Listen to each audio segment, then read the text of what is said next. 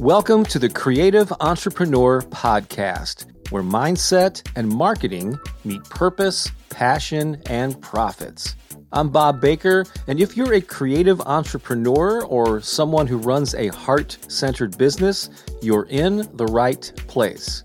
To get a free collection of sample chapters from my books and audiobooks, just pay a quick visit to promoteyourcreativity.com. That's promoteyourcreativity.com. Now, enjoy the episode.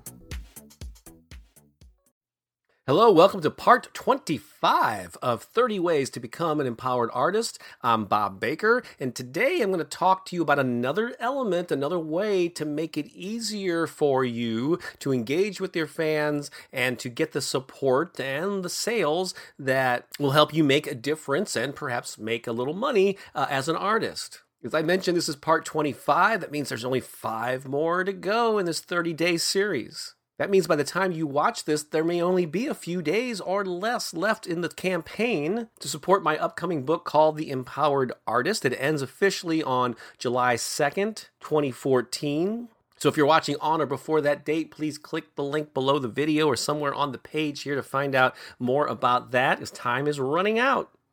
So, the topic today continues a conversation we've been having for the last two or three videos. In part 23, I talked about the importance of engaging with your fans and creating the triangle that I discussed in that one. In 24, I talked about the importance of coming right out and asking for the support and the engagement that you would like from your fans and also your business connections in your industry. We talked about the importance of having a call to action in everything that you post online and off. So today I'm going to cover another aspect of that. And basically, it comes down to this you've got to make it easy for people to help you.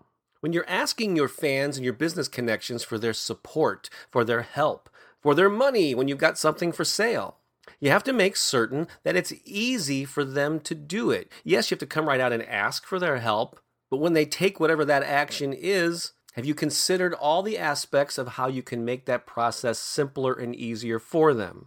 Here's an example of why that's important. Have you ever gotten like an email from someone you admire, a musician, a speaker, or something, and they say, Hey, I'm going to be at such and such a venue on Saturday. Like they give you the date, maybe even the location, but you suddenly realize there's no indication here when this thing starts. So is it in the afternoon? Is it at night? Or have you ever found yourself Googling for something because someone left something out of the equation when communicating with you? Like, what's the address of this place? When does it start? Is there an admission fee or is it free?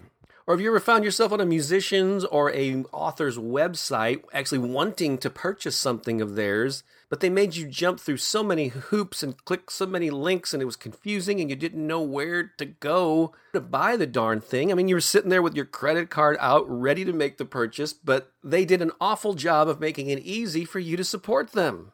So that's the lesson here. Make it easy for people to help you.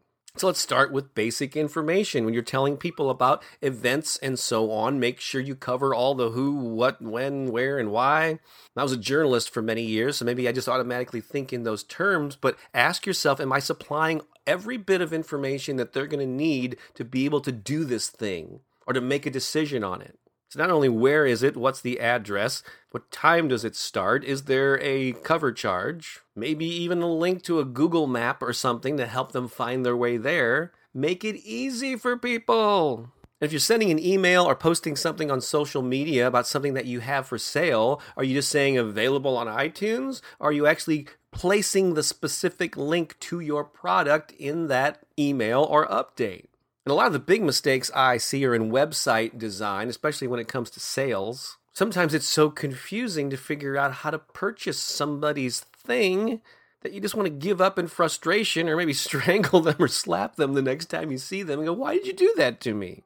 You know, I can understand if it was like 15 or 20 years ago. I mean, back when I first got online in the 90s, I would send out emails about my books, and for people to purchase them, they'd actually have to write out a check, send it to my P.O. box. I'd have to pick that up and deposit it, and then ship the book to them. But those were in prehistoric times. Now it's so easy to give people links and a specific place to click to do the thing that you want them to do. Just make it easy for them. Again, in the last video, I talked about calls to action. Whenever you post something, whenever you send an email, have some sort of an objective in mind. What do you want people to do? And I said that the importance of asking for that thing. Please do this to help me. But along with that, you need to give them the tools, the steps, the link, the information that they need to do that thing. So make it easy for people to subscribe, to share, to comment, to purchase, to attend. And don't just haphazardly shoot an announcement out to people before thinking these things through. Because you shoot yourself in the foot, you get less of a response. And then you get frustrated, and go, why is nobody wanting to support me? It's because you're not asking them and you're not making it easy for them to do so.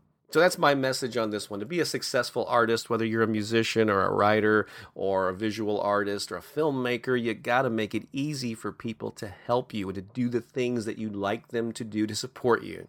And one of the ways that I'm making it easy for you to support me is somewhere on this page. I'm providing a link uh, where you can find out more about the Empowered Artist Movement and book launch and crowdsourcing campaign. It officially ends July 2nd. So if you're watching on or before that date, click the link right away to find out how you can get involved. If it's after that date, click the link anyway, because I'll have updated information on where I stand with the movement and how you can further participate regardless of when you watch this. I'm doing my best to make it easy for you to support me in this endeavor as well.